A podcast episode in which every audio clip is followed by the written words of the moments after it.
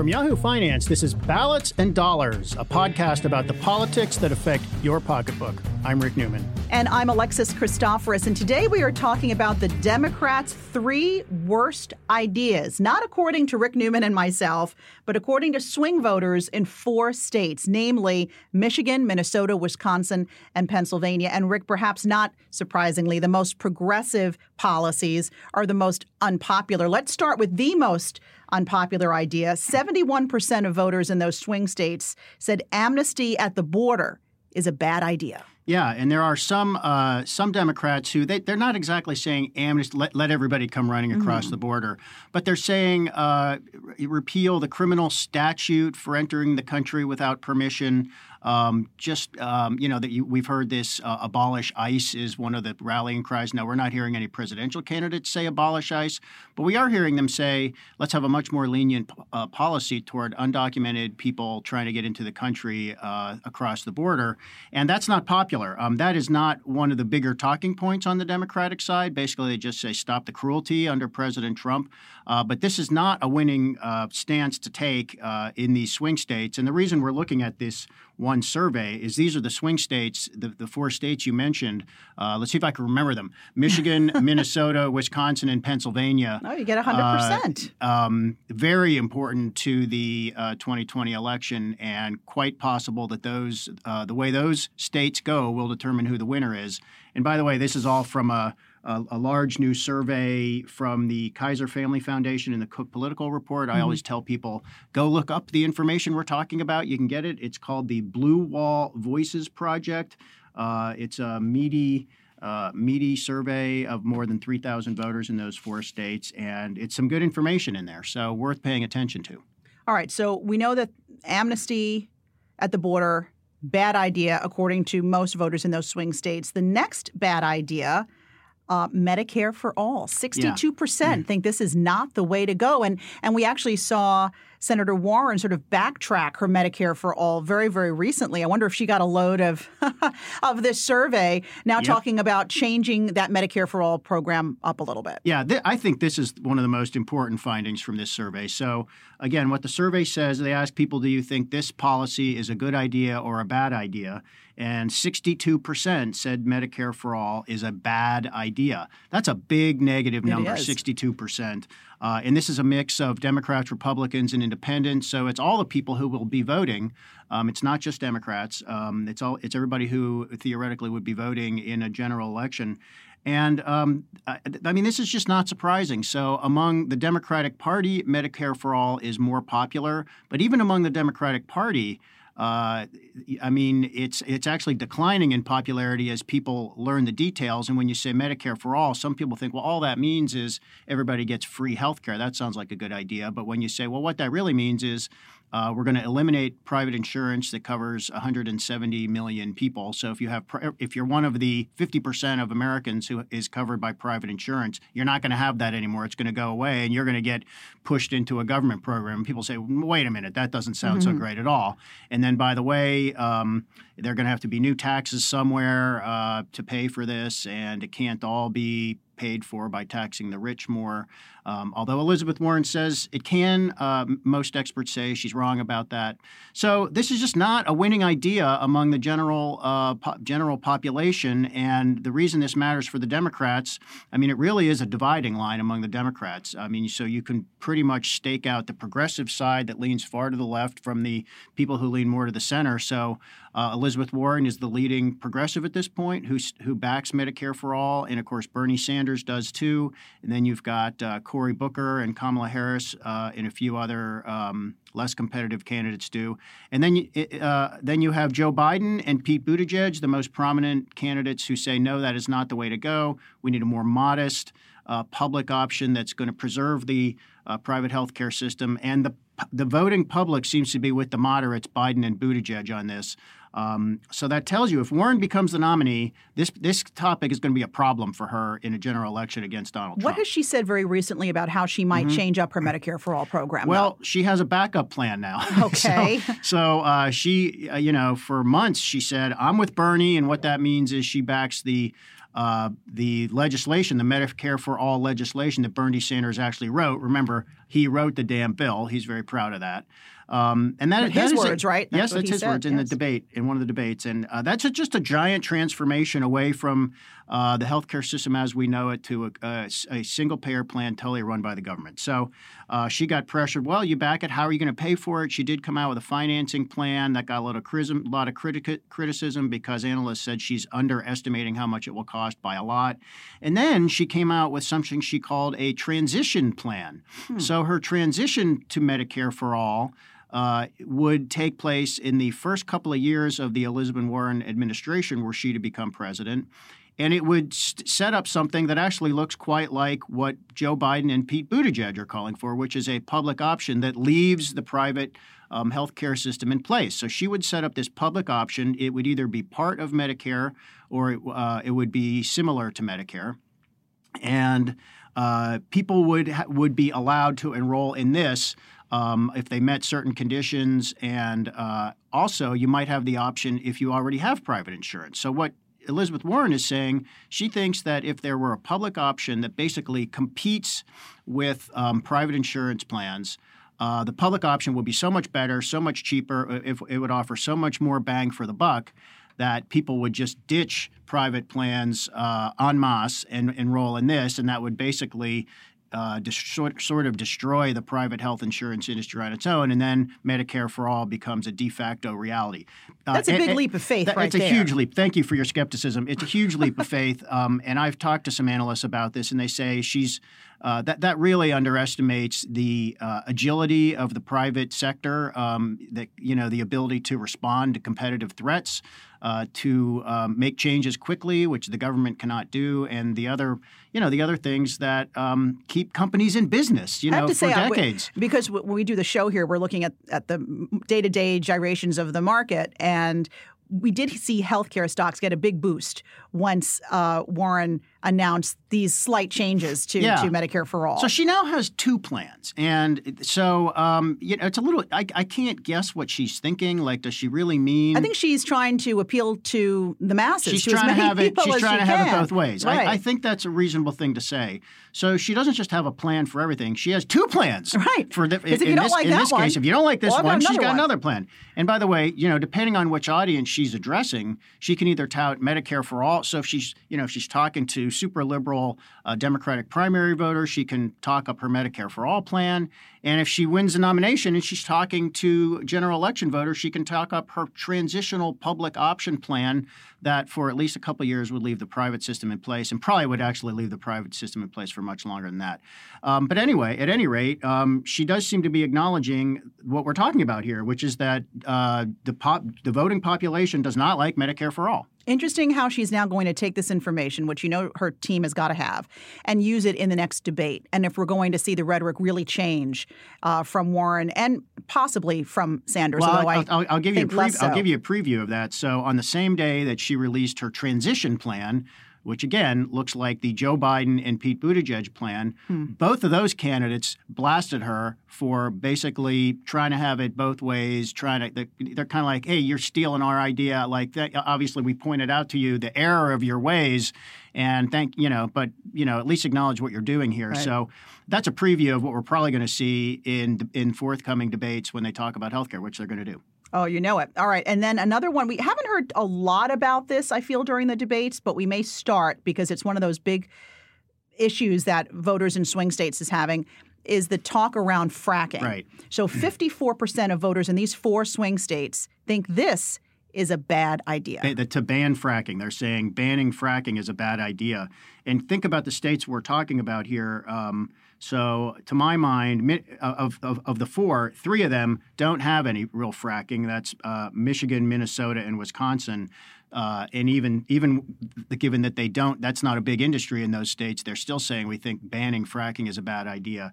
Uh, Pennsylvania does have fracking. Uh, I'm from Pittsburgh, and there's fracking in southwestern Pennsylvania and southeast Ohio. That's actually become a, a kind of a big job mm-hmm. provider and an important part of the economy. And then also in northwest Pennsylvania, which I think it's the Marcellus Shale that's there bordering New York State. Um, I, I don't I don't see how Elizabeth Warren can win Pennsylvania if she actually sticks with her. So again, she's the one who wants to ban fracking, um, and that's why they're asking it in this poll. Um, and this is this is this kind of aligns with the Green New Deal. You know, get rid of all fossil fuels, uh, begin this rapid transition away from fossil fuel production to renewables uh, and um, things that don't pollute. Um, and how do you do that? You um, you know, one way to do it is just to ban the fossil fuel industries that you don't like uh, and spend taxpayer dollars to promote the other industries. I just don't think she. I don't think she can I, – I, she's in a box, again, because if she becomes a nominee, Pennsylvania is a crucial state.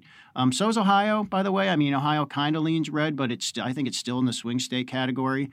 Uh, and we've talked about this before. There's even been talk that uh, a good Democratic candidate could win Texas this year. Right. No chance of that if Elizabeth Warren's president. So, again, so you know, on these uh, – it's, it's just interesting that the progressive Democrats are out of step with the broader population on these three topics. Um, and they're going to be important topics in the general election.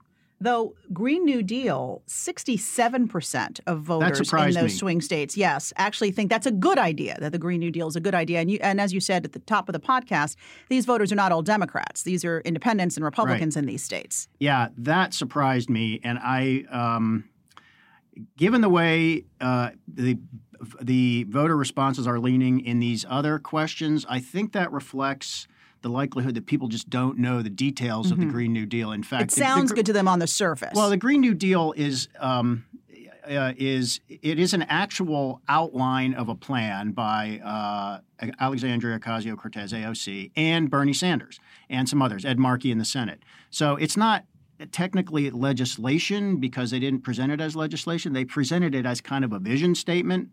Um, but if you t- if you take this vision statement literally, it's actually a terrible idea. And I think if you told people, uh, you know, they want to, um, you know, Bernie Sanders favors government control of the electricity sector. Um, mm. and uh, a heavy regulatory intervention in the auto industry to basically force automakers to make more electric cars that are way more expensive than a gas-powered car and have range issues, and they would, you know, sort of be uh, forcing people to buy these vehicles, I mean, that are not, econo- not I don't economical I don't know. I hear today. Socialism knocking at the door, Rick. Uh, it, you know, the Green New Deal itself has guaranteed job, Socialist tendencies. guaranteed job for everybody. Um, your government can't guarantee a job for everybody. It's got all these, uh, you know, it's got free health care for everybody, which has not, you know, is not related to the environmental crisis we're facing, global warming. Um, somebody, uh, there was a uh, think tank in Washington that put a cost on the Green New Deal, um, and they acknowledge, you know, this this plan is so vague, they're not giving us much to go on here, but I think they came up with eighty trillion dollars over ten years. I mean, that's eight trillion dollars a year. It makes that Medicare for All plan look pretty good. Well, I mean, the government only spends around three trillion dollars per year, so your climate plan is going to, mm. like, triple federal spending, which means it has to also triple um, federal tax collection. So I think, pe- you know, so let's go back to this. Uh, sixty-seven percent think the Green New Deal is a good idea. I, I think they don't know what exactly it entails, according to, you know, the true believers in the Green New Deal. Okay. I want to uh, broaden this discussion a little bit. Also talk about Trump for a moment, because they did touch on that in yeah. this survey. Um, the voters in the four states we're talking about say that Trump tariffs will help the U S economy. twenty-nine percent of them said that. An overwhelming fifty-five percent believe that the Trump tariffs will hurt the U S economy. So it shows that Trump is pretty vulnerable here, too. Yeah, that, I think that's a good point. So it's not as if Trump is getting everything right with voters and the Democrats are just bumbling along. I mean, Trump is getting some things wrong, too. Um, and uh, people just don't they don't like the tariffs. They don't uh, they don't think they're effective. And that's basically what economists say. So, I mean, voters are actually getting that right. Um, I, so we're you know we're talking about an election that will be a year from now. Um, Trump, so Trump, you know, he has access to the same types of polling. He knows he knows he should know what the polls say. Now he says, well, I'm tariff man, and this is just the way to go. Uh, you know, is, is is there enough of a pragmatist in Trump where he will say, look, I just have to accept what my uh, pollsters are telling me about how these tariffs are playing? Is he, or is he just going to not believe any of it and say, this is what I stand for, and that's it? Um, he's got a year. Um, so there is, you know, some wiggle room to wrap up. I mean, mostly we're talking about the trade war with China. There is some wiggle room, some time there to wrap up this trade war with China. Um, but uh, there's it's not clear he can do that. Um, and it seems the most likely outcome, if we get any kind of deal with China, is going to be one that um, accomplishes a little bit, but probably leaves the ex- existing Trump tariffs in place. So mm-hmm. that's th- so there's a, a good chance these Trump tariffs will be still in place, uh, you know, on Election Day twenty twenty. And these are hurting farmers. Uh, they are hurting the manufacturing sector because the, because manufacturers are paying more for inputs like steel and aluminum. Uh, and farmers, of course, are um, finding access to China, the China market cut off as a retaliatory measure. So so that's definitely working against Trump. Or does he step it back a bit, the way we've seen a lot of politicians do? And, and perhaps surprisingly, very recently, Michael Bloomberg, who is not really in the race with both uh, feet, yeah. um, walked back his uh, stop and frisk policy, something that he was heavily criticized for when he was mayor of New York City, yeah. uh, now apologizing to possible constituents uh, recently, saying that he made a mistake. Might Trump, as it gets closer to election time, realizing he's losing his constituents with the tariffs, roll those tariffs back? Have you ever heard Trump admit a mistake? Not yet, but there's I, always I, time. I, uh, Maybe he does it without admitting that he was wrong. Well, you know, I, and you, I, you, know, I think you and I good. talked before about that note that Greg, our Greg Valliere, the political analyst who uh, is a friend of Yahoo Finance, yes. p- uh, put out, pointing all the apologies that the Democrats are making, whereas Trump is making no apologies whatsoever. Mm. Uh, you know, I just analyzed a big uh, economic speech Trump gave, and um, I fact-checked it and found twenty-two large lies. At the New York um, Economics Club yes, in New York? Yes. Okay. Uh, not, and I, I try to just put aside the sort of matters of opinion type, type of things um, and just focused on statements of fact that are blatantly untrue. twenty-two large ones. That's a lot. Can you and, share any of the, do you remember any well, of them? Well, let's talk about the trade war. Um, so he has been saying over and over, uh, we're making billions from China on these tariffs. So as a way of answering your question, I think Trump is just more likely to lie about mm. his about the tariffs uh, than to say, I, I admit, I, you know, maybe I went too far or admit some kind of mistake. I mean, so he has been saying this over and over. In fact, Ben Werkschell, who's one of our producers, actually counted the amount of, amount of times, the number of times Trump has said publicly, China is paying the tariffs.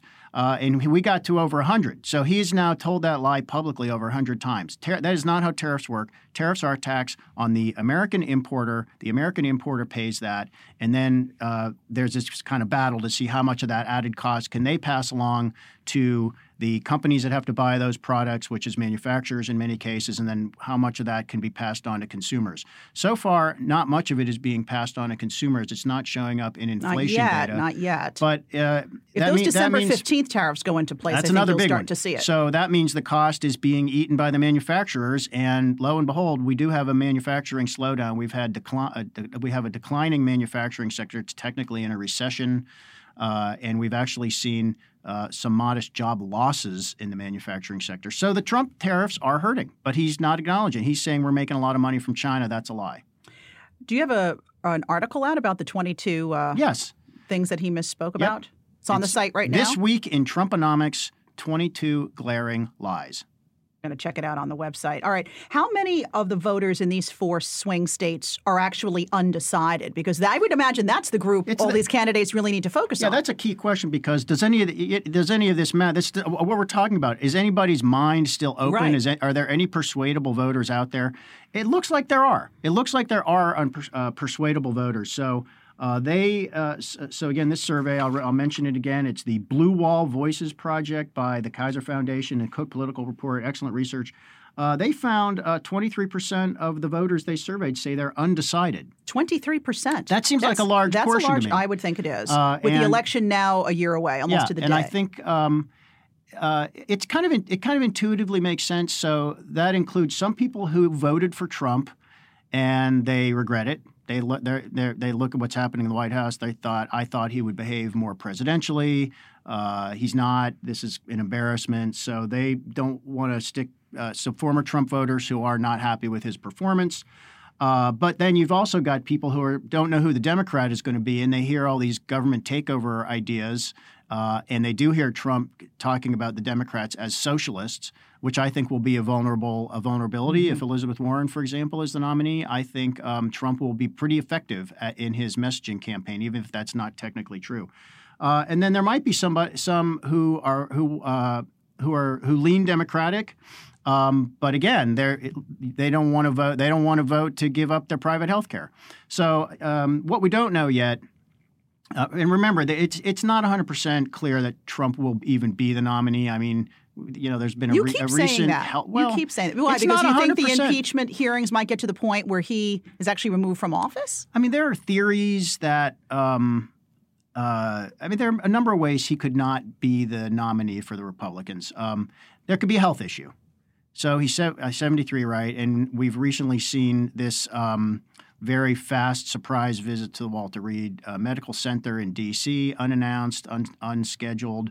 Uh, nobody, White House coming out, though, what, and saying everything is fine. He well, just had time in his schedule are. to do it, so he of, decided to go uh, for the checkup. That, that doesn't hold water. So you don't get a physical – you don't get an annual physical in installments over a period of six months. Mm-hmm. That's what they're but saying. The, so but the, even his so doctor is saying all is well. Up. His doctor is saying all is well.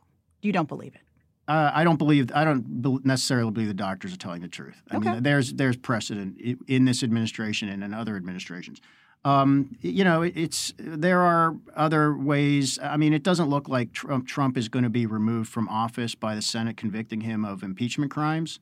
Um, but you never know. Uh, so anyway, um, if Trump is the nominee and he's running for re-election, uh, what we don't know is how much are going to, how much will the election just be a referendum on Trump? In other words, vote to keep him or vote to boot him, and how much will the election be on actual issues? You know, things people care about. So um, if the economy stays strong as it is now, people will vote less on the economy. But healthcare is a big issue. I mean, even with a with a strong economy, even people who have good healthcare coverage find it too expensive.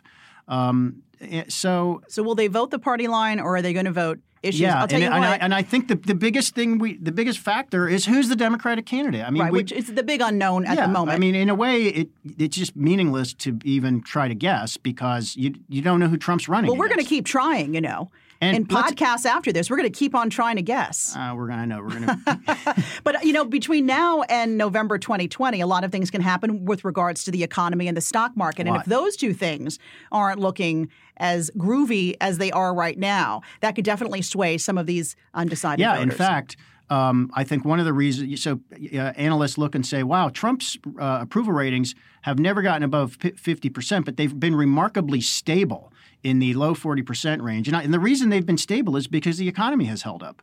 So, um, you know, the Trump base, the people who would vote for him no matter what, it's not the forty-two percent who give him a positive approval rating. It's considerably less than that. It might be twenty percent. But the rest are sticking with Trump largely because the economy's good. They feel like they're, they've gotten uh, ahead under Trump. They feel like they're better off. And they say to themselves, uh, maybe we should stick with this. All right. Well, listen, we want to thank everybody for sticking with us and listening to this podcast today. You can always follow us at Alexis T V News. At Rick J. Newman. All right. We'll catch you next time. Be sure to rate and review what you just heard. And thanks for listening.